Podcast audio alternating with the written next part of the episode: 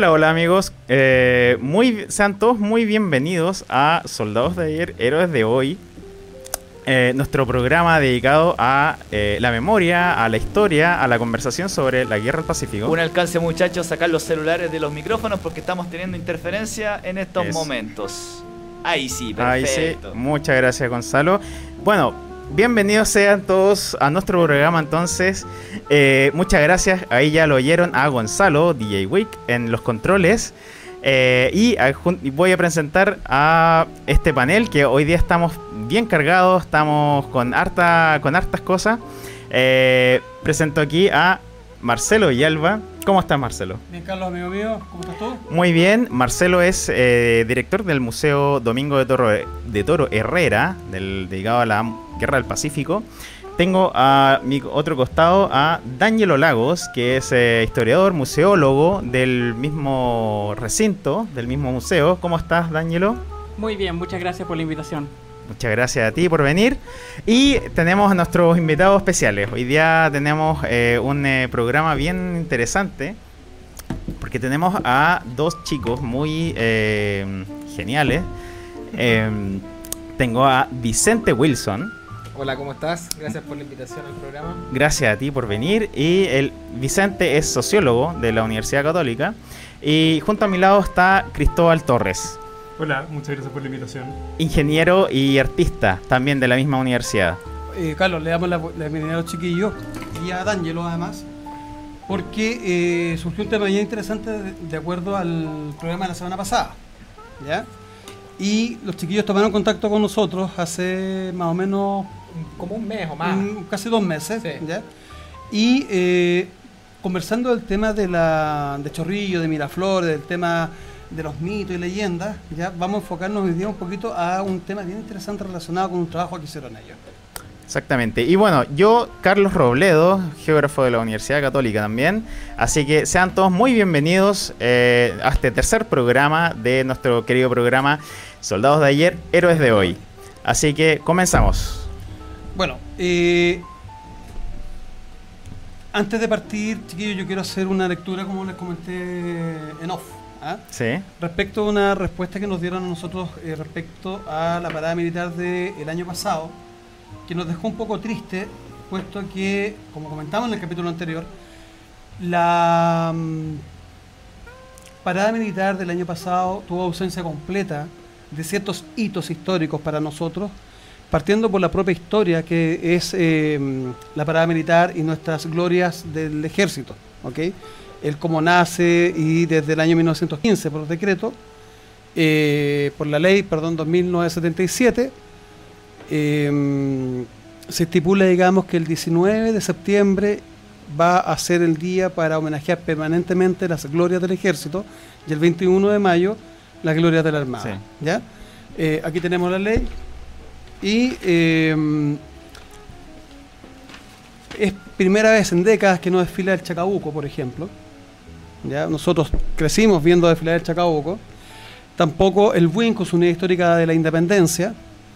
Y eh, las unidades eh, de cañones Krupp 1910, que también fue un trabajo muy lindo de eh, restauración que se hizo por un amigo eh, que fue mm, el general Waldo Sauri. ¿ok? Me tocó participar en- en- en ese tiempo. Y son cosas que enriquecen la parada militar en cuanto a las tradiciones. Tampoco se habló ni una coma de historia.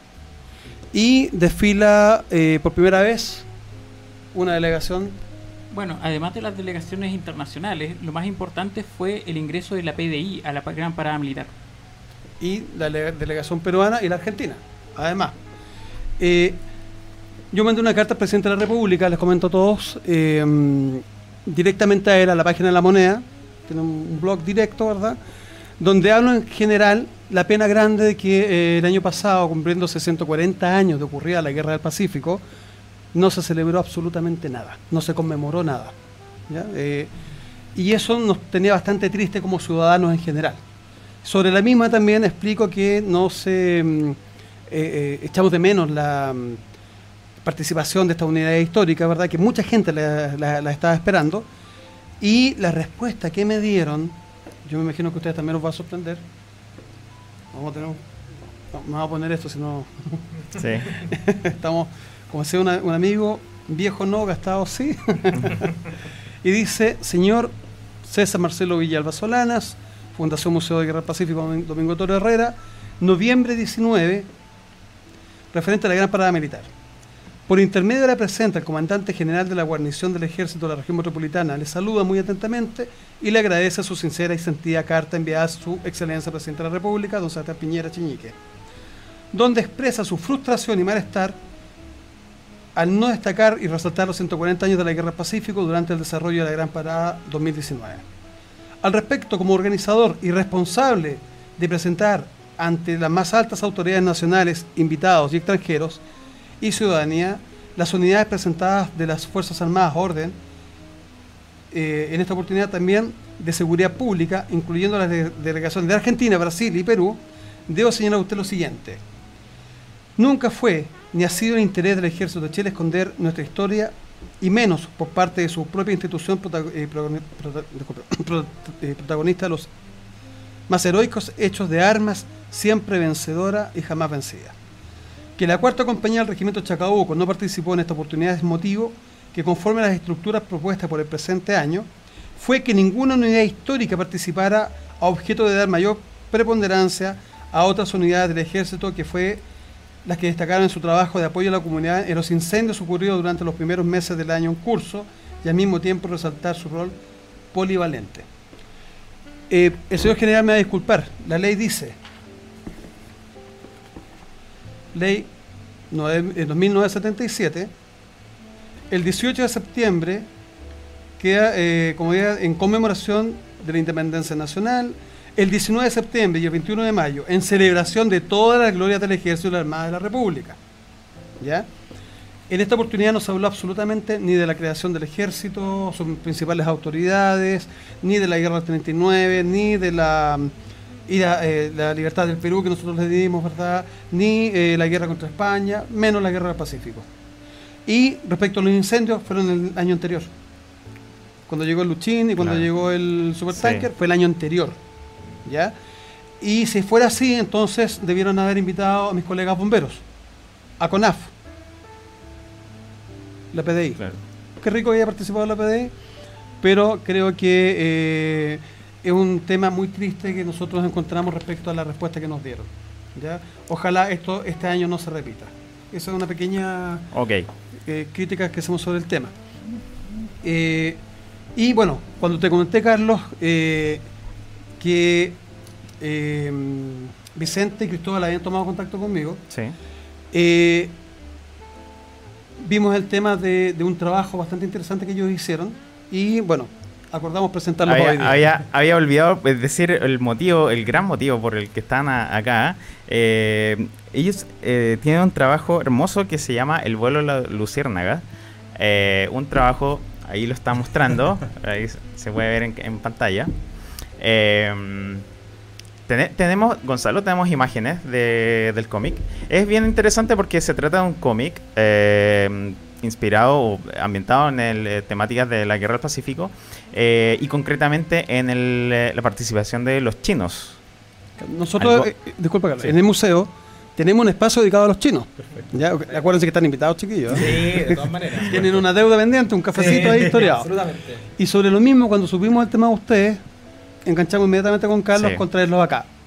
Eh, acá D'Angelo también eh, estudió el asunto, llevamos bastante tiempo con, con eh, esta presentación y destacando la importancia de los chinos en la guerra del Pacífico.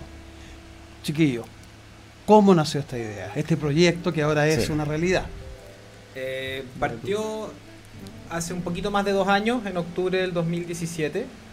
Eh, yo conocía la historia de los chinos, o sea, sabía por, por conocimiento popular, digamos, por la, por la canción de los cuatro cuartos, los chinos de Cerro Azul, que esto era una. Y parte soy de Antofagasta, entonces más o menos estaba Mm. ligado de alguna manera a esta historia. Y leyendo El veterano Tres Guerras de Parvex, eh, que en el Mm. fondo eh, ahí hace cierta mención a esto eh, en las crónicas de, de Varela. sentí como rabia al principio de que en Chile no existiera. Yo pensaba así como en ese momento, como que raya que no hay una película o un cómic de esto que es tan interesante, digamos.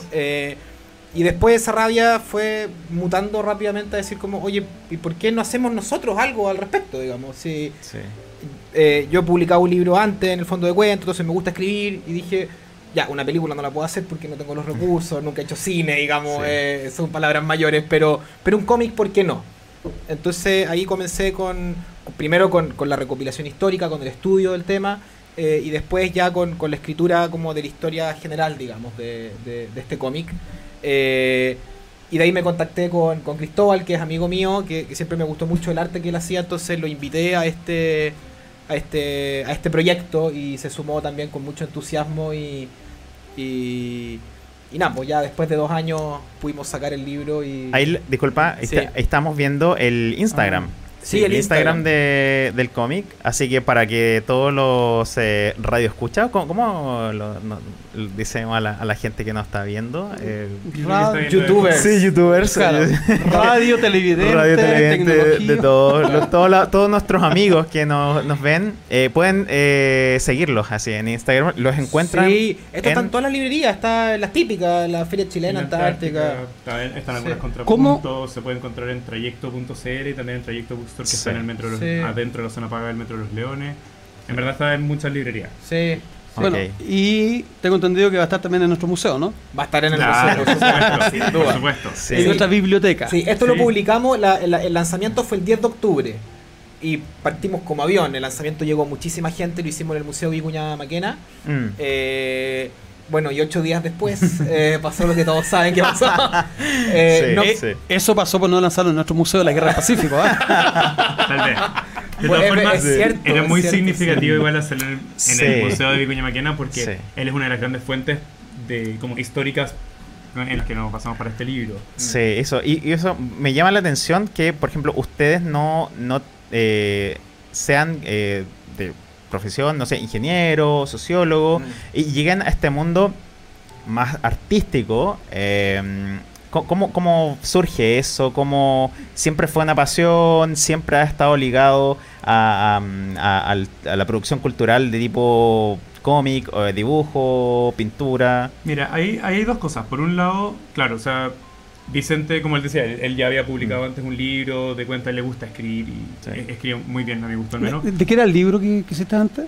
de cuentos, como cuentos de humor, cuentos Se llama relatos, como... relatos para avergonzar a mi madre, para que se Sí. imaginen. Ah, ya, es, ya, como, es como humor negro, humor negro. por- Sí. sí. Eh, y por, por otra parte, yo pin- he pintado siempre, o sea, de, de- de muy chico siempre me ha gustado pintar. eh, bastante como por mi cuenta, de forma anónima, pero, pero también hay otra cosa, y es que nosotros, eh, viendo este tema, como dice Vicente, es como, esto es algo que se debería saber, no debería ser algo que solamente lo sepan como los historiadores Historiadores, o la gente sí. que estudia estos temas. No, es algo que como país deberíamos saber. La comunidad china, desde esos años, es de las comunidades más, siempre ha sido dentro de las 10 comunidades extranjeras más grandes de Chile. eh, Disculpa, sigue dentro siendo- de las 10. Me, Siempre, me sí. sorprende ese dato. Sí. Sí, siempre. Además, muy proactiva económicamente, O sea, desarrollando. sí, y, y que ha sido parte, claro, de la vida económica del país, de la vida cultural. eh, entonces, es bien interesante, como. Es bien curioso que nos haya dado Mm. mayor conocimiento de esto y nosotros decimos, como, bueno, son parte de nuestra historia, son Sí. parte de todo el camino que, que hemos recorrido para llegar a ser lo que somos. Sí. Esto tiene que conocerse y no debería necesariamente darse a conocer en un contexto súper académico, Mm. sino como de hecho pensado como de gente Popularmente. que no es, his- Sí, de- como no es sí. historiadora y de un libro que no es particularmente académico sino Claro. un cómic hacerlo más cercano más ¿En los colegios? Nuestra idea es poder Sí. llegar a los colegios. de Vamos a hecho. postular en marzo a lo- a el, el Ministerio de Educación hace una compra de, de libros, digamos, Mm. de distintos tipos y uno postula y hasta vamos a postular en marzo a eso. Y también estamos viendo la opción de publicar en China, eh, de traducirlo al chino y publicarlo en China. Y de hecho, sobre todo este año, porque este año se cumplen 50 años de relaciones entre Chile y China, que se Mm. firmaron en el año 70 en el gobierno de la Unidad Popular, el primer año de la Sí. Unidad Popular. Entonces, y de hecho es el primer país de Latinoamérica, me parece, que firmó acuerdos como bilaterales con China. A Entonces, pesar bien- que tenemos una larga data de estar relacionados con ellos. O sea, con la República Sí. Popular de China. Eso es como que- ya con la República Popular, en el fondo, Claro, más allá de sí. las personas que hay- hayan migrado, eh, Mm, porque sí. también hay países que tuvieron mucha mayor migración. En Perú, Sí, en, sí. en. Brasil hay mucho más descendientes Sí. chinos. Pero Chile es de los primeros países que toma oficialmente relaciones bilaterales con el gobierno chino. ¿Les llamó la Mm. atención, chiquillos, la diferencia entre el trato que recibieron los chinos con los chilenos y el que vivían con los peruanos? Sí, lo que- eso, eso es bien interesante porque también hay, hay un tema de contextos que obviamente es completamente distinto. En el fondo, en Perú los chinos vivían en una situación que era de completa clandestinidad. Mm. Porque a pesar de que en Perú estaba abolida la esclavitud, uno revisa las condiciones en las que estaban viviendo y eran esclavos. Y claro, el, el- a nivel país es- era ilegal. Pero las haciendas en Perú, las ricas haciendas de producción de, de azúcar y de guano y de, Sí.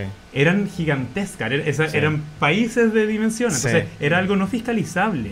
Y por Mm. lo tanto es en esas haciendas donde se da esta situación de esclavitud, eh, y lo cual fue muy distinto a la relación que vivieron con el ejército en la que se les dio la opción de trabajar para el ejército. Aquí hay algo que yo le voy a pedir a, a Daniel lo que aporte sobre ese tema, ¿ya? Esto.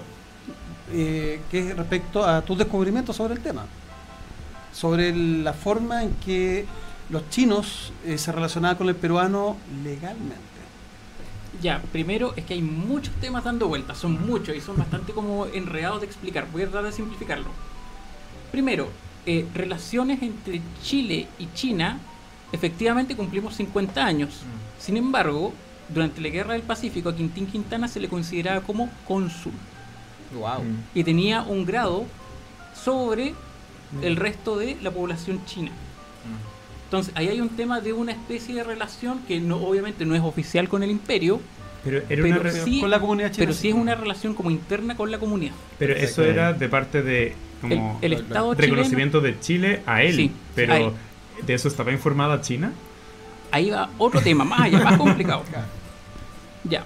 Eh, hay que entender, para entender primero qué pasó, cómo llegaron los chinos a América, hay que entender qué estaba pasando en China. Primero, en China, a mediados del siglo XIX, ocurrieron varias guerras civiles, Mm. como la Revolución Taiping, y varias hambrunas producidas por la misma revolución. Eso que produjo que muchos chinos vinieran acá con la idea de trabajar especialmente en el Perú. Otros fueron a Cuba Cuba, que era parte en esa época de España, y Ecuador. Ecuador y unos muy pocos a Estados Unidos. Ya. ¿Qué pasa con eso? Cuando llegan los, los chinos acá, se dan cuenta en realidad que sus contratos en realidad no son válidos prácticamente y viven en un sistema de semi-esclavitud. A pesar que en el caso de Perú la esclavitud estaba abolida, ya por la época del general Castilla, vamos a ver que ellos trabajan prácticamente por comida y por un sueldo que es simbólico. Ahí hablan de dos pesos anuales, pero en realidad le descontaban todo. Entonces al final quedaban prácticamente debiendo. Entonces, en relación a eso, cuando comienza todo este tema, uno se da cuenta que los chinos en realidad eran una población oprimida dentro de un sistema económico que era prácticamente feudal en el Perú Sí. de las plantaciones. Yo creo que ahí es donde recién empieza el contexto de lo que ustedes empiezan a escribir. Sí. Y por eso me gustaría como que darle a nuestro radio telescucha o como le digamos, por favor, si nos pueden dar el tráiler. Explíquenos en pocas palabras, claro, co- a cómo va. Mira, a ver, No sé la... si tenemos aquí el torpedo. Sí. No, mira, la- la- Sí. el cómic parte en, en el Santiago de principios del siglo XX, eh, con un Quintín Quintana ya erradicado en Santiago, trabajando para la Policía de Investigaciones, en donde le dan, eh, le piden ayuda para resolver un caso, en donde se sospecha que uno de los, de unos, un ladrón, digamos, que está ahí merodeando por la ciudad, es chino. Entonces él va a buscar a este, a, este ladrón chino y empieza a tener distintas entrevistas con gente que había conocido, compatriotas suyos en la Guerra del Pacífico. Y ahí se encuentra con Don Hu, que es el personaje principal de la historia, y Don Hu al empezar a conversar con Quintín Quintana tiene un flashback hacia el pasado y empieza como a revivir, digamos, su vida en lo que fue la Guerra del Pacífico y siempre volviendo a este Santiago de principios del siglo Don Who es ficción. ficción Don total. Who es ficción. Es lo Sí. que amarra la, la Exactamente. historia. Qué Claro. interesante, me gustó mucho la, la historia. Además que suena como en ese en, en ese periodo con un poco como Jack the Ripper, el eh, Jack Exacto. del Destripador, esa eh, novela como detectivesca, un poco de, de Sí. esos Como la, tiempos. la atmósfera. La atmósfera. Y sí. claro, y tuvimos que hacerlo ficticio también porque hay un tema y es que, y que tiene que ver también con el reconocimiento a, a- a los chinos que participaron en la Guerra del Pacífico, de que se sabe muy poco de ellos. Lo que Mm. nosotros tenemos, por lo menos aquí refútenme aquí los, los historiadores, No pero en nos el fondo- pidas eso, no nos eh, pidas eso. Pero en el fondo lo que nosotros tenemos entendido es que solamente hay un chino que tiene una hoja de vida en el ejército, que es el chino Han, Ignacio Han. Entonces, y todo lo demás es anónimo.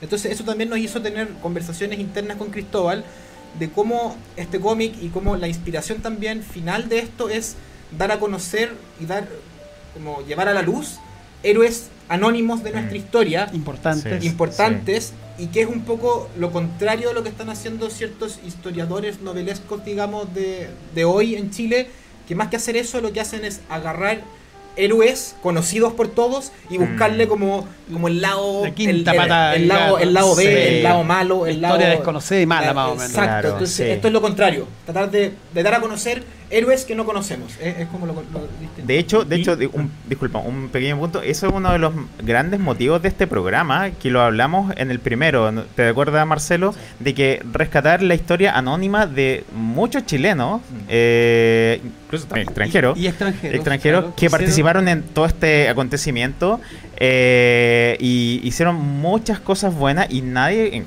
en- hay poco reconocimiento a, esa, a esas historias anónimas eh, en donde todo el, todo el país, toda la sociedad, todos los estratos ricos, pobres, hombres, mujeres, se sumaron a esta cuestión y, y aportaron y, y aportaron mucho. Entonces, eso. Sí, Bueno. ahí hay dos cosas principales que nosotros queríamos crear, porque la historia en el fondo tiene como dos personajes y un tercero que, que sirve un poco de motivación para esos dos personajes, y son los tres ficticios. Y hay dos invitaciones ahí, o sea, una es a las personas que son descendientes, Eso ahí. un poco más cerca. Sí. Uno es la invitación a las personas que son descendientes de chinos que combatieron en la guerra de contar la historia de sus antepasados, de que ojalá en el futuro ya no tengamos que crear personajes ficticios, sino que Mm. podamos contar la historia de personajes que simplemente hoy desconocemos, pero que tal vez todavía estamos a tiempo de conocer. Sí. Y eso es bien importante. Y lo otro es que nosotros queríamos crear personajes y, y creemos que, que lo hicimos y, y- y fue algo que discutimos mucho acerca de la creación de cómo diseñábamos físicamente a los personajes, sus Mm. personalidades, cómo hablaban, cómo se comunicaban, cuáles eran sus motivaciones. Queríamos crear personajes que fueran tridimensionales, no queríamos que fueran estadísticas, como muchas veces Mm. pasa en la novela histórica que los personajes son muy planos, en el fondo son simplemente como peones que se mueven en batallas. y nosotros lo que claro. queríamos era mostrar que no, que eran personas que tenían Dinámicos. Sí, y que tenían amistades y que tenían miedos y que tenían eh, falencias y, y- y que tenían motivaciones y, y se recuperaron de obstáculos y, y tal vez de otros obstáculos no se recuperaron. Yo me estoy imaginando una serie de- del Consejo Nacional de Televisión. Ahí yo Oye, estoy- una serie, ocho Oye, capítulos, no sé. el guion está hecho, el guion está hecho. Y aparte, aparte, grandes sacrificios. Grandes porque, sacrificios. porque justamente Quintín Quintana tuvo que hacer un sacrificio de vida personal y de su propia Por fortuna, porque el hombre era rico, comerciante, ¿ya? y ah, ante el haberse puesto a la cabeza de la colonia china, ¿verdad? Que además, les comento, Chile contrató 2.000 chinos Sí. para las labores de... Bueno, las labores son bien diversas. Sí. Primero, los temas de abastecimiento, lo que es bagaje, lo que ahora se podría entender como logística, hablando en, en Lenguaje 2020. contemporáneo. Pero también tenemos en sanidad lo que es ambulancia. Y también tenemos algunos, inclusive, dentro de los pontoneros o zapadores. Son la- Mm. los que llegaban y desactivaban Sí. minas. Claro. Y, acuérdate lo que descubriste tú también respecto de la unidad especializada que de- eh, destruía las tapias.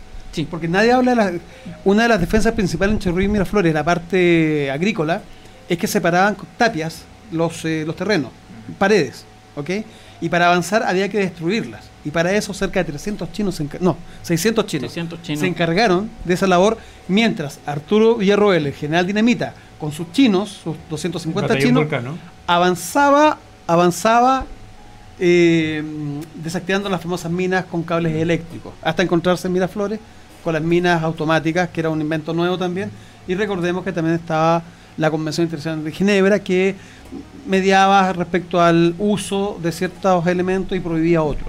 ¿Ya? Entre estos, las minas explosivas ocultas, los polvorazos en general. Bueno, sería interesante que este año quizás, Marcelo, ahí si tú puedes hacerlo hoy o una carta de nuevo al presidente, eh, que en la paramilitar, ¿por qué no hacer algún tipo de homenaje a, a los chinos que participaron en la Guerra del Pacífico, dado que se cumplen también 50 años de relaciones con, Mm. Bueno, con le- el gobierno les voy a comentar a ustedes que con D'Angelo tuvimos una reunión con la agregada cultural de China el año pasado. Ah, nosotros también. Perfecto. ¿ya? Sí.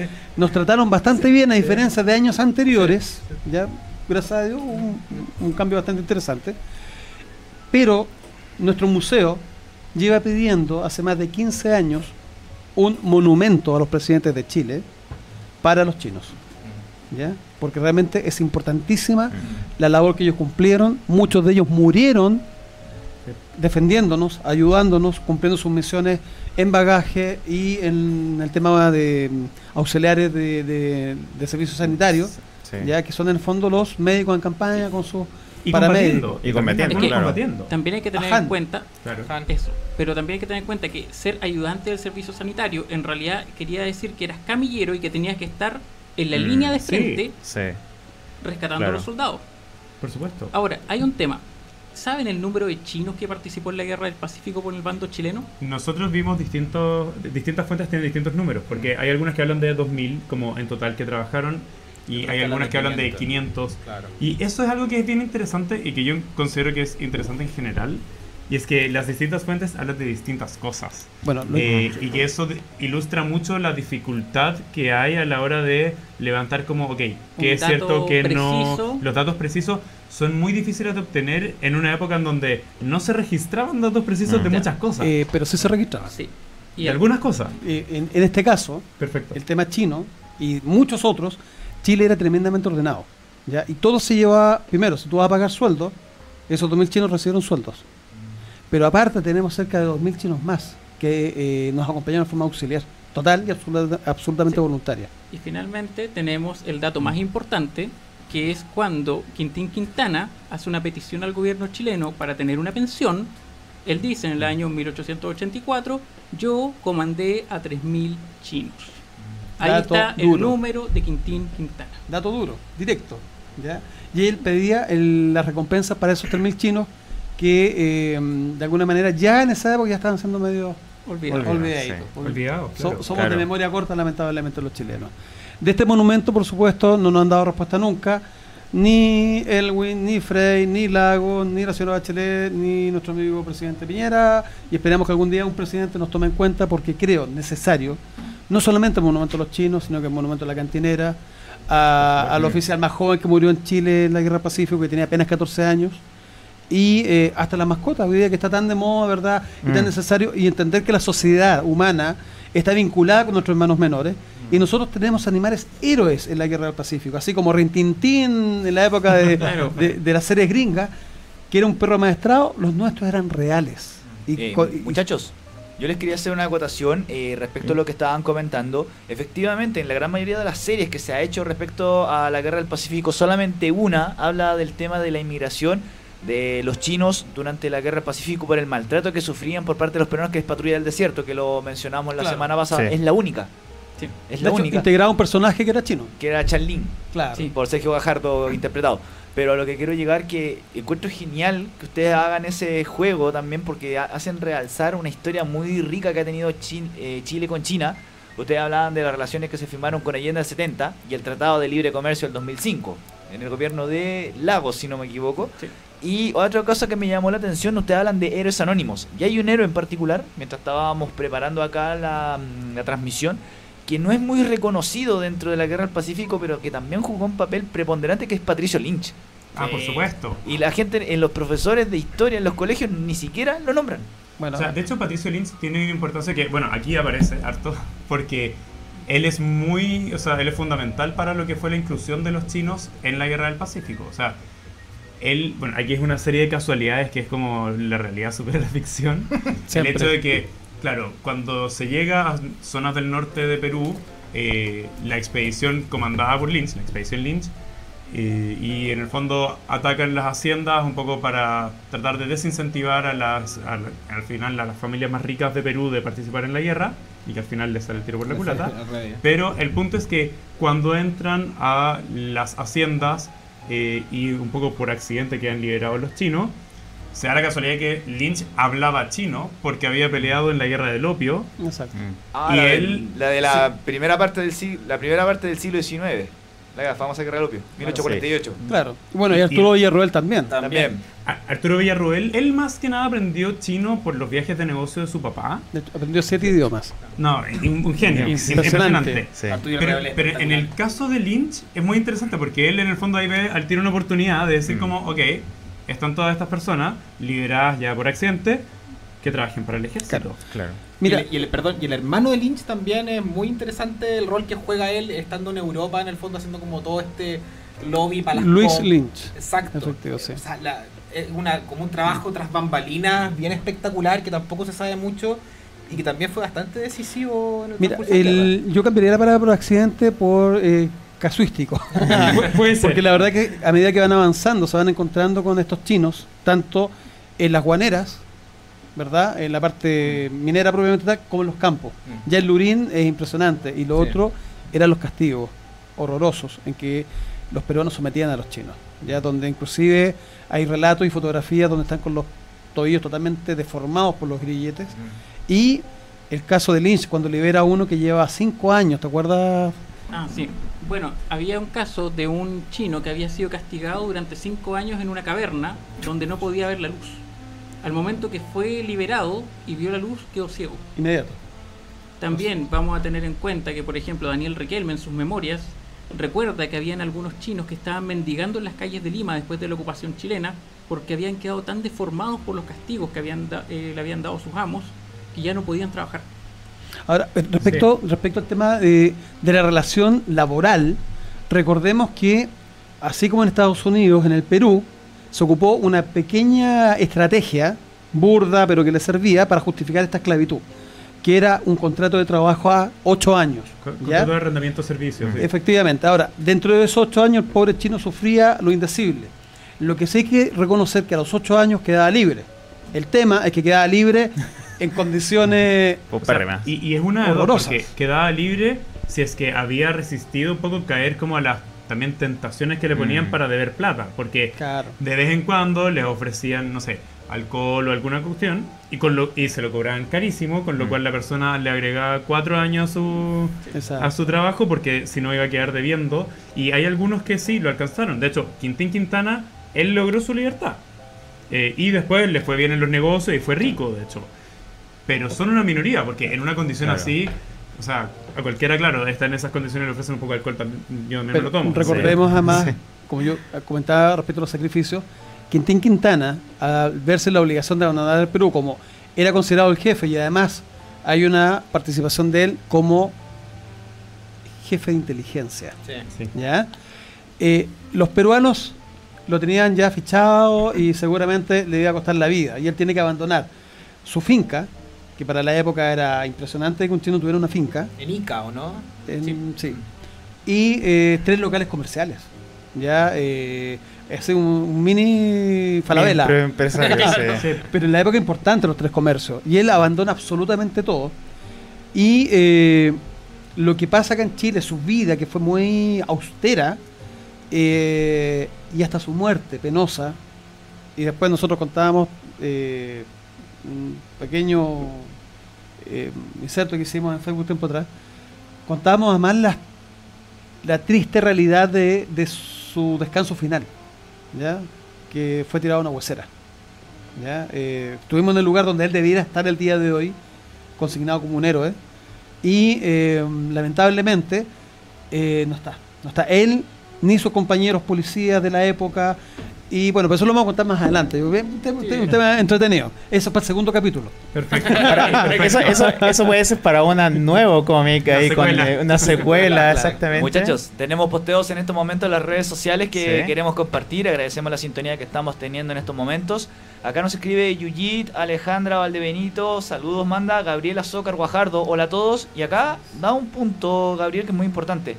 Patricio Lynch, para muchos fue el mejor presidente que tuvo Perú y era chileno. Bueno, mira, Muchas ese, gracias, Gabriel. ese detalle que nos, enseña- nos, nos señala Gabriel es muy importante. Para la audiencia, eh, cuando nosotros ingresamos a Lima, en el más completo y absoluto orden, que es un tema que somos muy majaderos en el tema, y no con esta falacia de que nosotros estamos matando, violando, todo está aprobado y está registrado por la Convención Internacional de Ginebra, los 64 observadores internacionales que fueron mandados como veedores y las delegaciones diplomáticas residentes en Lima. Y muchas autoridades eh, importantes, eh, posteriores historiadores, eh, políticos en general, también lo dejaron consignado en el Perú. ¿ok? Eh, toda la administración peruana, desde el presidente de la República, sus ministros, Fuerzas Armadas en general, se arrancaron de Lima. Y quedó solamente el alcalde Rufino Torrico. Y Patricio Lynch tuvo la mm, tremenda y titánica labor de ordenar y reconstruir el Estado peruano, del 81 al 83. Y prácticamente funcionarios chilenos trabajaban en todos los ministerios. Y ya entregándole en el Ministerio de Iglesias, se tuvo que entrar a obligar a los peruanos a asumir sus responsabilidades. Una de las funciones más interesantes que tiene que ver con la higiene era, por ejemplo, llegar a los pueblos, eliminar los basurales que existían de la época de los incas. Y al limpiarlos, estos terrenos servían para la agricultura, mejorando las condiciones de vida de los pueblos en general. O sea, fuimos bastante civilizadores. Tengo, quiero volver al, al cómic y al- a su trabajo y me gustaría preguntarles por qué el, el, por qué el título, primero. Eh, y también eh, cómo es, eh, cómo es ese, la, mm, la evaluación que ustedes hacen en el sentido de ¿Cómo en el momento, claro, en el momento de que comienzan el trabajo, oye, hagamos esto, cómo surge la idea, etcétera, y ya cuando ven el trabajo final hecho, cómo, cómo es su evaluación del- de, de su mismo trabajo y de todo el, digamos, el contexto de, de decir, oye, en realidad aquí, mira, es que hay un tema súper bueno, no muy explotado, y, y sobre todo en lo que ustedes mencionaron sobre esa em, tendencia de que ahora está muy de moda de como el lado B, De de claro, el ver el lado como comillas oculto, incluso negativo de algunos personajes y eso en en general, ver, ver cómo, cómo ese, ese proceso, el comienzo, el final y el título. Mira, el título sería un spoiler. Así que Ah, ya, leerlo. ok, Eso- ya. Eso hay que. Eso, entonces, sí, porque me interesa mucho, Sí. me, me gustó No, mucho. Es interesante, pero tiene que ver con un tema recurrente en el libro eh, y que habla de las mismas motivaciones de los personajes que van en paralelo a la guerra. Pero hay que leer. Ah, ok. Sobre la experiencia, mira, eh, hay, o sea, hay que admitirlo, es bien loco porque ninguno de nosotros había hecho un cómic. Sí. Eh, de hecho, ninguno de nosotros era particularmente aficionado a los cómics. Un amigo Mm. de nosotros, que de hecho aquí lo mencionamos, Eduardo Galás, que él sí es muy aficionado, él nos rogó ser nuestro como editor y nos ayudó mucho a entender bien cómo debíamos comunicar dentro de este género. Pero, pero para nosotros fue un aprendizaje gigante, porque claro, teníamos en el fondo la secuencia de eventos que, que Vicente ya había desarrollado y teníamos que empezar a crear un guion, porque Mm. es como una película y que es- Sí. es- se compone de escenas. Y era como teníamos que hacer la eh, primera viñeta y como qué sale en la primera viñeta, que se dice quién sale y, el, y de ahí viene la segunda y la tercera. Y así son 108 páginas, entonces Sí, y- fue mucho trabajo y de entender cuánto se da por el texto, cuánto se da por la ilustración, cuánto se tiene que dar de forma como implícita o explícita. ¿Cuán- sí, ¿cuánto, ¿Cuánto tiempo demoraron en el- todo ese proceso? Dos años entre todo en el La- fondo. Como todo, todo, Eso como incluyendo todo, la todo. investigación, porque además Todo. Sí. hay un tema interesante Mm. que es la investigación. El la- arte es la una dia- cosa. Y la pero- diagramación, el diseño Mm. y todo el tema. Sí. Sí, y, y- y- y- y cosas muy pequeñas en el fondo que, que fuimos aprendiendo en el tema cómic. A mí me pasaba que de repente yo decía, aquí no va a caber un globo de texto, no cabe, ¿cachai? No, no cabe con lo que tiene que decir. Y Eduardo nos decía, no, si cabe, si cabe, si oh, la letra es más chica de lo que tiene que no cabe, así, no cabe. Y, y- y- y cabía, efectivamente, pero en el fondo, como ese tipo de cosas que uno no, no conoce, eh, se discutían harto, digamos. ¿Pensaron en algún momento como decir eh, abandonar? Decir, no, No. o sea, es que esta cuestión. No. ¿Y que les dio la fuerza para seguir? En verdad, en ningún momento pensamos en abandonar. Además que fue muy divertido porque Vicente me dijo como, tú tienes que hacer todo el tema artístico y yo le dije como, yo nunca he ilustrado. yo, yo, pin- yo pinto, pero es muy distinto ilustrar. Sí. Pero en verdad, mientras estábamos conversando en, en su casa, me acuerdo que estábamos con, con su señora y estábamos conversando, él me iba contando y yo al tiro iba sacando ideas como de, uy, ya, entonces esto lo deberíamos hacer de esta forma y usar los colores así. Y fue como, ya, en verdad estoy encima, ya, ya estoy, estoy adentro y, y probemos a ver cómo queda. Pero sí fue mucho aprendizaje. eh, de hecho, yo, yo renuncié a mi trabajo para dedicarme por varios meses eh, tiempo completo a ilustrar, eh, porque si no estaríamos Mm, terminando en el sí. 2025. Igual es Sí. una tremenda apuesta. ¿eh? Sí, eh, porque es algo que creemos que vale la pena. Bien. Mm. La convicción es Sí, en el tremendamente importante. Convicción. Es import- creemos que es importante apropiarnos de, de nuestra historia y entenderla Sí. y leerla y hacerla rica, hacerla cercana. Mm, sí. Compartirla. Y entretenida, entretenida. encuentro que es maravilloso un producto así, que es dinámico, entretenido, que llega, yo creo que va a llegar mucho a las personas jóvenes. Eh, a mí me gustan los cómics también, así que perfecto. eh, y el tema, excelente. Y, y perdón, si yo una, última, una última cosa. ¿Sí? así muy chiquitito. eh, y también entregar cosas por el país. Somos un país Mm. joven, en el fondo, y siempre nos quejamos, o no siempre, pero usualmente nos quejamos, hoy que falta esta cosa, falta Mm. esto otro. Sí, pero tenemos que hacer las Sí. cosas para que sucedan. sí. Uno fondo. escucha de repente en la tele a, a políticos y panelistas, no tenemos historia. Y es la mentira más grande que pisa la tierra. Sí. Eso es verdad. ignorancia. Eso es verdad. Tenemos- Gonzalo. Y nos quieren quitar la historia, de hecho. Gonzalo, Sí. adelante, que teníamos algún... Más posteos. Ah, más posteos. Nos Más- escribe en estos momentos Richard GQ, GQ. Así tal cual. Saludos muchachos, buenísimo el programa. Trabajo en el norte y he escuchado historias de La Pampa y son realmente penosas. Uh. Richard de Coquimbo. Y nuevamente Richard escribe: Saludo Carlos y Marcelo, llevo dos semanas escuchándolos. Y acá nuevamente Gabriela Soca le hace una pregunta a los muchachos del vuelo de la Luciérnaga. Entonces, ¿ya viene la serie o la película? Ojalá. Lo- primero película, fue- de hecho, de esto. Sí. Se, se publica, o sea, se estrena, me parece que el 2021 y van a rodar el 2020. Que de hecho lo está haciendo un nieto o bisnieto. Sí, Rodrigo. tataranieto de Rodrigo. Lynch. Pero yo algo creo que igual Ahí yo- nosotros no lo conocemos. Pero sobre esto, mira, primero vamos a publicar en China. Ah, Estamos trabajando ¿en eso. O sea, es la idea. Porque además creemos que es súper interesante. Esto en general los fueron personas que descendían de cantoneses, o sea, Mm. Justamente. particularmente de la zona de Cantón son los que se vinieron eh, a América. ¿Por qué? Era una zona que estaba Puerto. particularmente golpeada por lo que explicaba antes D'Angelo. Efectivamente. Eh, Estaban perseguidos y eh, eran masacrados. Claro, y lo que nosotros creemos que también debe ser interesante para toda la gente de allá decir como, oye, ¿qué pasó con esos como parientes que se fueron Sí. y que seguramente nunca más supimos de ellos? Eh, entonces creemos que es interesante publicar Yo, en China. yo- yo les tengo una persona que los va a ayudar que se llama Cranco Zapata. ah, bueno. que él es nieto, no, bisnieto de chino y está escribiendo las memorias de su pariente. O- Así que vamos a ir nutriéndonos. Nos- Mira, nosotros creemos mucho en el museo, y es lo que estamos haciendo con Carlos también, en que tenemos que saber darnos la mano. Sí. Todos los que estamos en este mundo cultural, histórico, patrimonial, Por supuesto. rescatar eh, el tremendo peligro en que está hoy día eh, nuestra historia, nuestro patrimonio no solamente es el físico, es también Mm, este, el, audiovisual, el, el- la historia del abuelito, de, de la persona que de repente le contaron que en la guerra del Pacífico, Pacífico parece que había un pariente. ¿ya? Y cuando llegan al museo y nosotros les entregamos los datos del pariente, se nos ha quebrado mucha gente llorando, agradeciendo. Tenemos grandes amigos a través del tiempo gracias a eso también. Y esto ayuda, ayuda porque estoy seguro, especialmente los amigos del norte, donde se concentran la mayoría de los chinos que, que venían del, del Perú, eh, libertados por nosotros, ¿verdad? Eh, quizás han ido perdiendo ese vínculo. Y yo creo que Mm. cosas como esta, trabajos como esto, importantísimo, porque de repente la gente te va a decir es un cómic. Pero Mm. hay algo, hay un trabajo, hay un hay- una mm, eh, entrega, hay un proyecto de vida, o sea, renunciar a un trabajo No, a mí me encantó la historia. Yo quiero, yo quiero, yo quiero una película, algo a, los James Bond, algo así como Bueno, los dos. ahí tú no. nombraste efectivamente, hay una película que se estaba Mm. trabajando hace ya dos años por Rodrigo, efectivamente un descendiente de, de Lynch, eh, Rodrigo Lynch, y es una película eh, relacionada con la vida de entre Patricio Lynch y Quintín Quintana. ¿ya? Eh, tuve la suerte de ver el guion y hemos tenido que aportar también a mejorarlo. Excelente. Pero Sí. eh, es una buena propuesta. Y mira, y hay una cosa interesante, lo co- conversamos con Daniel el otro día. Salió la película, salió de ustedes, nosotros hemos hecho también nuestro trabajo.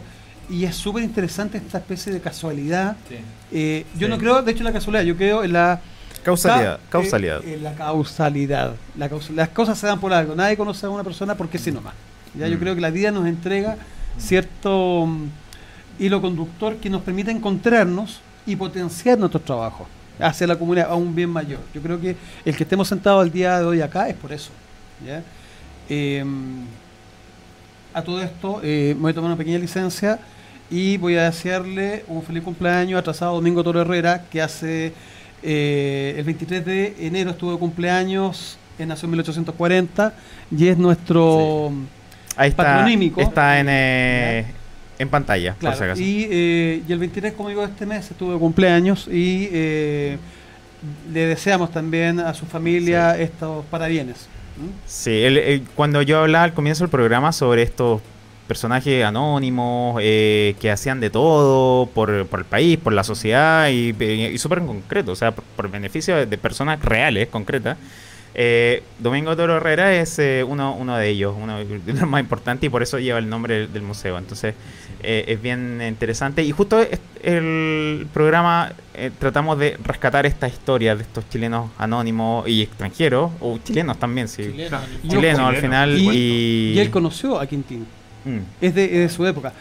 Domingo, después de la Guerra Civil del 91, estuvo a cargo de la Policía de Santiago. Ah, perfecto. ¿ya? O sea, queda súper claro el vínculo estrecho que tenía esta gente en su época y que luchaban por que se olvidara rápidamente esta tremenda guerra que dañó mucho al país. Que de hecho, yo me tomo la, la licencia de sentenciarla como eh, la herida más grande, la revolución más dolorosa que ha tenido Chile en su historia.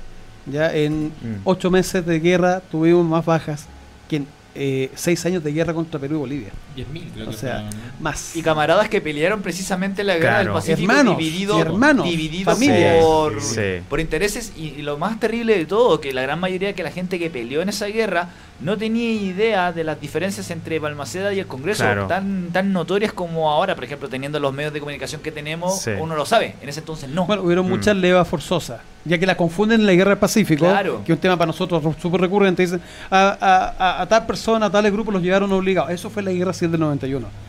En la guerra del Pacífico no existe ningún caso que un soldado o un marino haya sido obligado a permanecer en la guerra porque lo llevaron alcoholizado, como salen algunos testimonios por ahí. No existe un documento, un libro, una carta, un testimonio, una bibliografía que diga yo fui obligado y me quedé, o si no eh, me caí la pena del infierno. Mentira. Eso lamentablemente viene con todo este tema de la deconstrucción, eh, de, querer eh, romper, violentar de alguna manera una herencia tan importante como es el voluntariado en la Guerra del Pacífico. Especialmente, especialmente después del 21 de mayo. Pero recordemos que en el caso de Domingo, con su brigada cívica de la Recoleta, que ellos lo hacen en marzo en forma voluntaria, ya están de alguna manera vislumbrando los problemas con Perú y Bolivia. Y se forman una brigada cívica voluntaria. Y después se, transforma, en el caso de la brigada de la Recoleta, en el batallón cívico movilizado Chacabuco, que hasta el día de hoy existe y está en Concepción. Pero era necesario llegar a una guerra civil por el- la situación de Balmaceda, siendo que era un hombre que aprovechó los recursos que nos estaba brindando el salitre que nosotros tuvimos tras la guerra.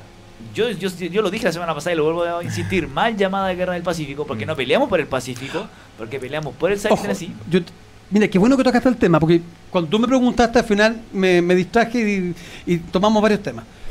La guerra del Pacífico no es un nombre chileno, ni peruano, ni nada. Es el nombre que nos dieron las legaciones extranjeras por la Convención de Ginebra, especialmente las militares, las escuadras francesas, italianas, inglesas, alemanas, porque ellos tenían sus divisiones en el Pacífico. Y al informarle Claro. a sus autoridades hablaban de la Guerra del- Pacífico. Sí. Nosotros posteriormente las, La tomamos. Adoptamos el nombre. Y los peruanos la llaman la guerra del guano por un- y del salitre por un tema peyorativo. ¿Ya?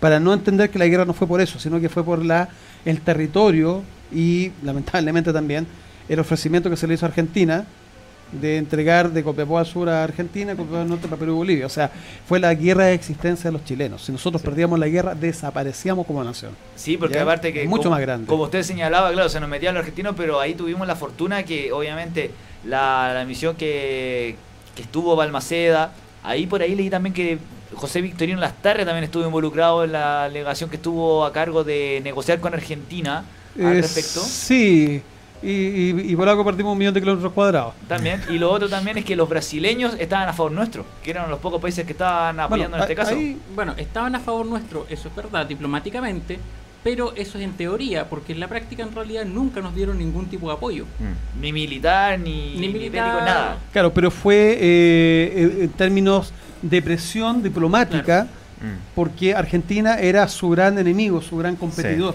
El gran rival. ¿ya? Oye, Marcelo, estamos cerca al final del programa. Agradecemos a todas las personas que nos han escrito. Ahí Richard Secu, me acuerdo por ahí, eh, escribió bastante. Gabriela Eh, Zócar. Gabriela Azócar, Zócar. eh, Chiquita Alejandra. ella también, muchas gracias. Eh, estamos y tenemos un concurso. Tenemos, ten- mira, tenemos varios regalos. Yo eh, anuncié por eh, redes sociales que teníamos el eh, íbamos a sortear un, un libro. Se llama El vuelo de los Luciérnaga. No, no. No, se llama Seis años de vacaciones de Arturo Benavides Santos. Em, lo vamos a sortear la próxima semana, ¿cierto? Claro, pero previo una trivia. Exactamente. Ahora, yo me voy a tomar la patudez, chiquillo, ¿eh? y me gustó la idea. Sí. ¿Ustedes donarían? Sí, Sí, por supuesto. Sí. Mira, general, o sea, generoso y Es- oportuno. en, realidad, yo lo dije de broma, pero No, en realidad, muy, perfecto, sí, me parece perfecto. Bueno, hay una cosa interesante eh, en el libro que tú eh, vas a donar como Sí, regalo, sí, sí, sí. que Seis años de vacaciones de Arturo Benavides Santos. ¿ya? Sí. La gracia, chiquillo, es que Arturo en su libro justamente habla de los chinos en la guerra Wow. y nombra a Han Perfecto. y habla también de la relación que tiene Han como soldado, ¿ok? Y la función principal era, él era muy fortachón, muy corpulento, alto, y cuando los soldados eh, se les daba libre, generalmente se iban a la cantina y no llegaban, ¿ok? Ya él lo comisionaban a ir a buscar a estos porfiaditos y no se lo podía poner nadie, porque los tomaba del brazo y los encumbraba y los llevaba al cuartel, ¿ya? La gracia de Han es que él ingresa al ejército cuando en las avanzadas por, por el norte, ¿verdad?, en territorio peruano, eh, van avanzando nuestros trenes y les hacen un desreleamiento, que es sacar los durmientes, ¿verdad?, y esperando a los peruanos que el tren cayera, cosa que no ocurrió gracias a Stuben, un tremendo héroe también olvidado, eh, ingeniero, civil, voluntario, tuvo un año pidiendo que lo, que lo ingresaran y al final tuvo que hablar con el ministro de la guerra, quien al saber de su ofrecimiento inmediatamente lo incorporó. Y él, el aporte que tiene es que crea las maestranzas móviles para la Armada y para los trenes. Se te quedaba un buque en Mm. pana y había que distraer otros buques para remolcarlo, por ejemplo, del norte a Valparaíso. Y él crea esta maestranza para arreglar el buque ahí mismo. ¿ya? Eh, bueno, eh, avanzan a otro pueblo y se encuentran unas locomotoras que le faltaban piezas y una, una máquina de agua, ¿ah? la que le entrega el agua a la, a la- a la- a la locomotora. Sí. Y los peruanos le sacaron las piezas. Y aparece eh, un par de vecinos por ahí y el- los chilenos le indican que tienen que saber entregar la- las piezas o ténganse las consecuencias. Y aparece Han. Y Han dice que él puede arreglar esta maquinaria y sabe dónde están las piezas, pero siempre y cuando oh, lo contraten como soldado del ejército chileno. Y él solamente se llamaba Ahan. Y le dicen, ok, usted lo trae y lo contratamos. Ingresó en Lautaro, no tenía nombre de pila y se pone el nombre de Ignacio. Ya, Ignacio Ah, Ahan. Y cuentan algunos eh, historiadores, algunas relaciones por ahí, que lo ven para parada militar y grandes eh, actividades patrias, eh, juntándose con sus antiguos camaradas ya viejitos y encorvados. Mm. Murió en Sí. Bueno, Ignacio Aján, su segundo apellido era Ramos, probablemente porque fue bautizado Ignacio el día domingo, un día domingo, de Ramos.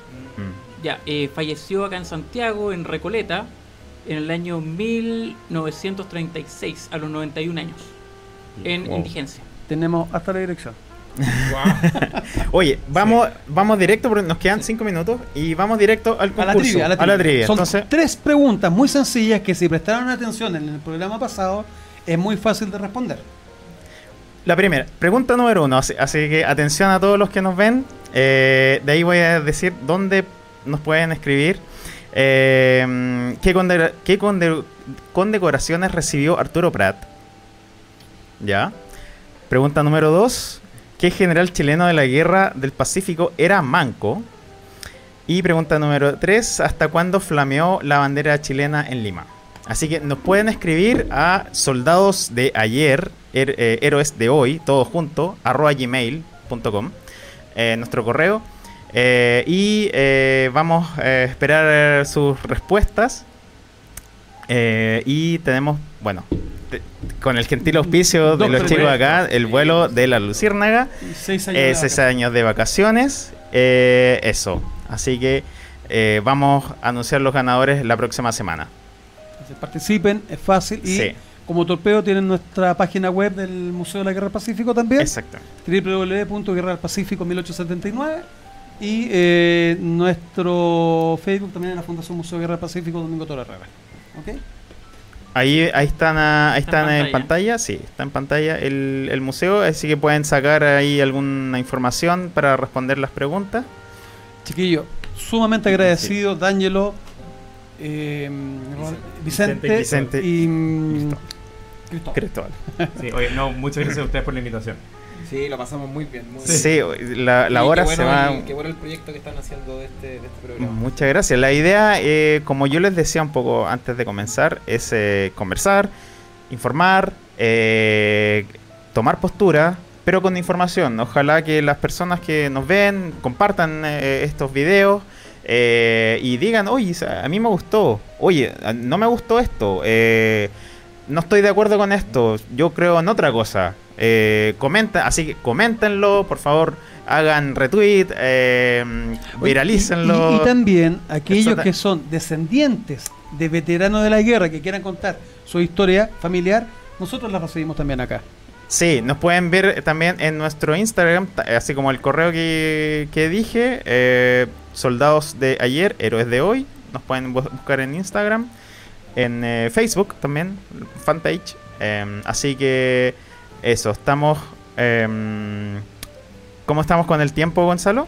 Sí, no hay ningún problema. Tenemos una sorpresa que preparó acá el profesor, ¿Ya? que, es, Ah. so- que es sobre una carta. No podemos irnos sin mostrar eso. Ya. Sí, Bueno, así como lo hicimos la semana pasada, gracias a nuestro amigo Francisco Silva, y estamos dentro del contexto de la batalla de Chorrillo, Miraflores y ocupación de Lima, hemos desempolvado también una carta muy antigua de un eh, actor real de los hechos de esta batalla.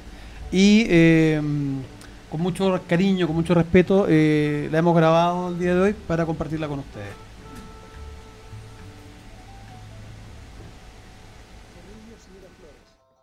Lima, enero 21 de 1881.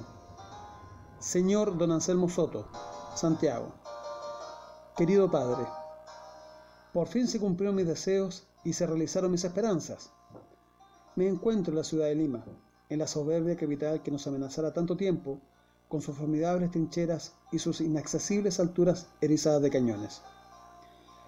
El entusiasmo que me domina por tan fausto acontecimiento es tal que no sé si pueda coordinar cual quisiera mis pensamientos, encerrados en esta carta portadora de un saludo patriótico que envía a usted su hijo y un fuerte abrazo a mis queridos hermanos. A Lima, a Lima, eran las palabras que repetían ayer los labios de todo chileno. La ciudad de los virreyes era para nosotros lo que Jerusalén para los cruzados de la Edad Media. Yo, mi buen padre, he cumplido con mi deber, coadyuvando en algo a la libertad y defensa de nuestra patria. Ojalá pueda ver dentro de poco la prosperidad y el engrandecimiento del suelo que me vio nacer, de ese Chile por el cual se han sacrificado en tantas gloriosas batallas miles de sus hijos, peleando como verdaderos espartanos. Aunque los bravos cazadores a caballo no les cupo la suerte, como tanto lo deseábamos, recoger los laureles de eterna gloria que conquistamos en Calama y Agua Santa, no fue sin embargo tan despreciable el rol que tuvo la honra de desempeñar la primera compañía del primer escuadrón al que pertenezco. A poco de haber roto el fuego por una y otra parte, cuando la batalla sorpresa Miraflores, me tocó ir a la mitad mandada por el teniente don Miguel II Ríos, con el objeto de observar a la caballería peruana, que intentaba flanquear el ala derecha de nuestro ejército. Anduvimos con mucha suerte, pues, por más que se opuso al teniente, nuestros soldados seleccionados por el primero de mi compañía, don Gregorio Ríos, nos fuimos a la carga a poca distancia al norte del cerro de San Juan, por donde se nos vino encima un escuadrón peruano que, a jugar por el terreno que ocupaban, no podía tener menos de 10 hombres. Estos se dividieron en dos porciones. Una de ellas avanzó, qué descaro, a quitar unas cuantas cargas de municiones que bajaban desde ese momento por los cerros del Urín. Cayeron heridos dos arrieros y los demás volvieron atrás a lo que daban sus mulas. Ver esto y lanzarnos a la carga con un chivateo infernal fue todo uno. Las espadas hicieron algo, pues dejamos en el campo seis o siete muertos y tomamos otros cuantos prisioneros. Si hubiera visto padre a mis compañeros en aquel instante del ataque, qué hombres y qué leones. En fin, algo es algo, aunque todavía no podemos conformar con que los granaderos y los carabineros nos aventajen respectivamente en Juan y Miraflores. En Chorrillos tuvimos que correr como rayos tras los derrotados que emprendían la fuga por los potreros y las calles del pueblo. Yo siento mucho que mi coronel Soto Aguilar, que no es extraño en los jefes, haya dado cuenta al general en jefe de aquel hecho, atribuyendo la gloria al alférez Harrington, tal vez por ser este extranjero. No ha tenido siquiera una palabra de elogio y estímulo para el primero Ríos y sus compañeros. Esto me hace recordar lo que ha dicho Benjamín Vicuña Maquena, el pago de Chile. La entrada de nuestro ejército vencedor a las calles de Lima se efectuó en el mayor orden y con toda solemnidad y decoro, mientras la marcha, tanto las tropas vencedoras como el pueblo vencido, que nos contemplaba, guardaban el más profundo silencio. Aquel acto fue el más solemne y grandioso que haya presenciado jamás. Enviemos, cariñoso Padre, a nombre de la patria, un sentido adiós a los que murieron por ella. Justo, aunque modestísimo homenaje tributado a los héroes que en premio a sus hazañas se conquistaron la gloria y la inmortalidad.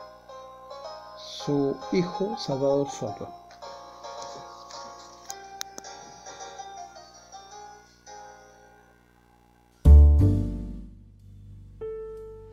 Ahí estamos de vuelta, mis estimados, y les quiero hacer una consulta porque estábamos revisando las redes sociales mientras escuchábamos ese tremendo relato histórico que nos compartió acá el profesor. Acá hay gente que está escribiendo y les consulta los horarios del museo porque quieren ir y Mm. también quieren saber dónde están las preguntas para el concurso. Las preguntas. ya la- las dijiste, ya. ya las dijiste, pero Las voy, las voy a publicar de nuevo en Instagram y las voy a repetir aquí. Entonces, pregunta número uno. Eh, eh, sí, era- no era, era más ¿Cuáles medallas recibió? ¿Cuáles, cuáles medallas, eh, cu- cuáles condecoraciones recibió Arturo Prat?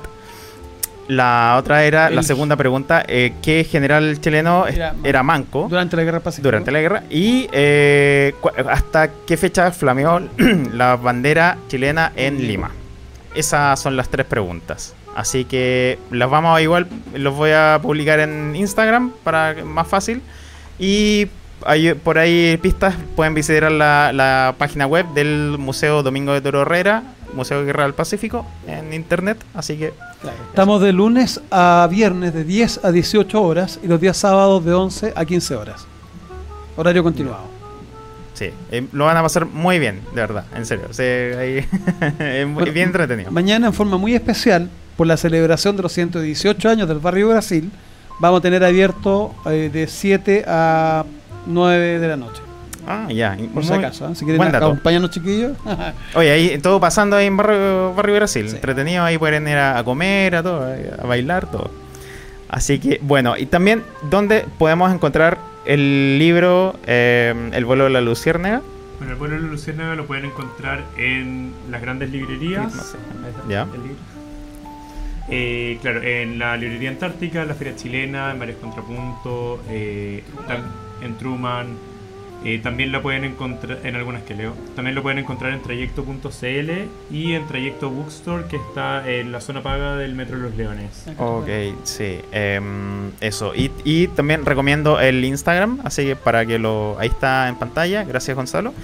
Y bueno, estamos terminando. Yo quiero agradecer mucho la presencia de todos, en especial D'Angelo eh, y los chicos Cristóbal y eh, Vicente. Disculpen. Em, Quiero agradecerles mucho su presencia aquí un día sábado a una temperatura bien complicada en la tarde.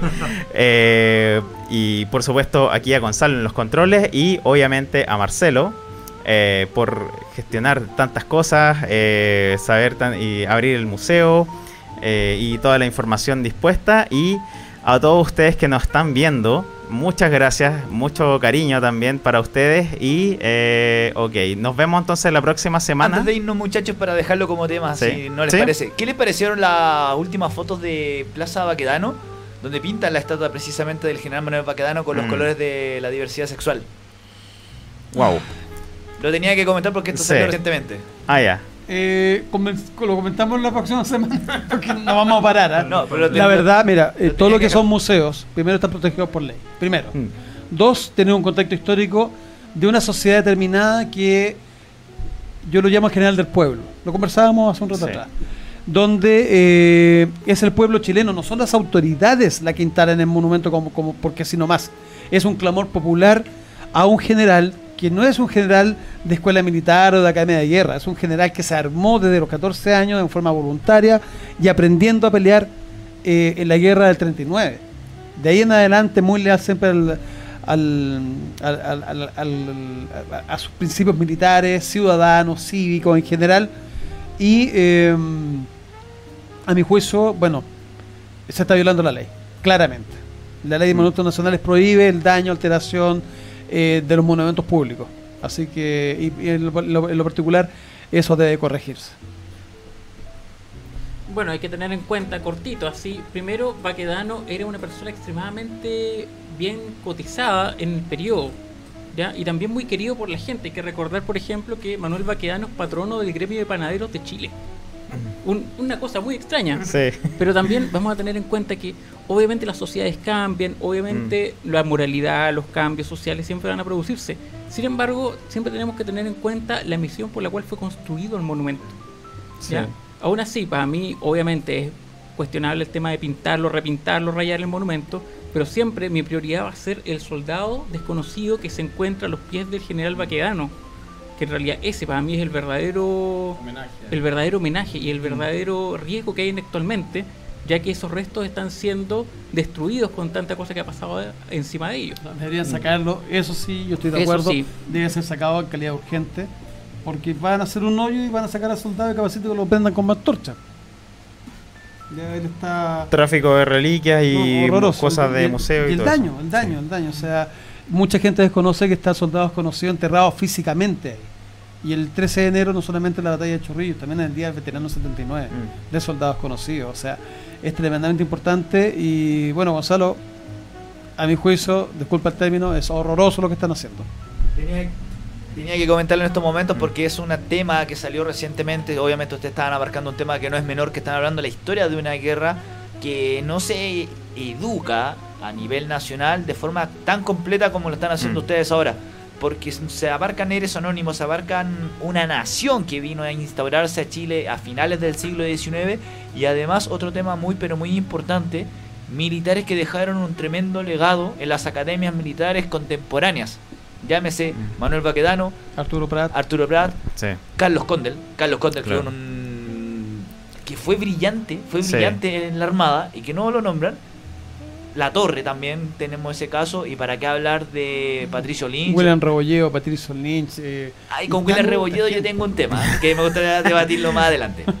Bueno, eh, la próxima semana me gustaría proponerte, Carlos, voy a presentar contigo un video muy interesante respecto a la versión contemporánea de los peruanos sobre la realidad de la guerra del Pacífico. Ah, vamos a tener polémica entonces. Eh, Oh. Es tremendamente sorprendente. Así que nos vamos a preparar para mandarte a Gonzalo con tiempo el video para que lo puedas preparar. Ningún problema. Ok, estamos entonces, agradezco a Vicente, a eh, eh, Cristóbal, eh, a D'Angelo, eh, por supuesto aquí a ti Marcelo, a Gonzalo y todas las personas que nos escu- eh, escucharon eh, y nos escucharán en el futuro cuando nos vean en, en YouTube. Así que también les mandamos un saludo hacia el futuro. Sí, en 30 minutos más va a estar el link en YouTube. Ok, así que eso, muchas gracias, nos vemos la próxima semana, así que ha sido un gusto. Chao, chao. Gracias, hasta luego. Chao. Muchas. Gracias. Gracias.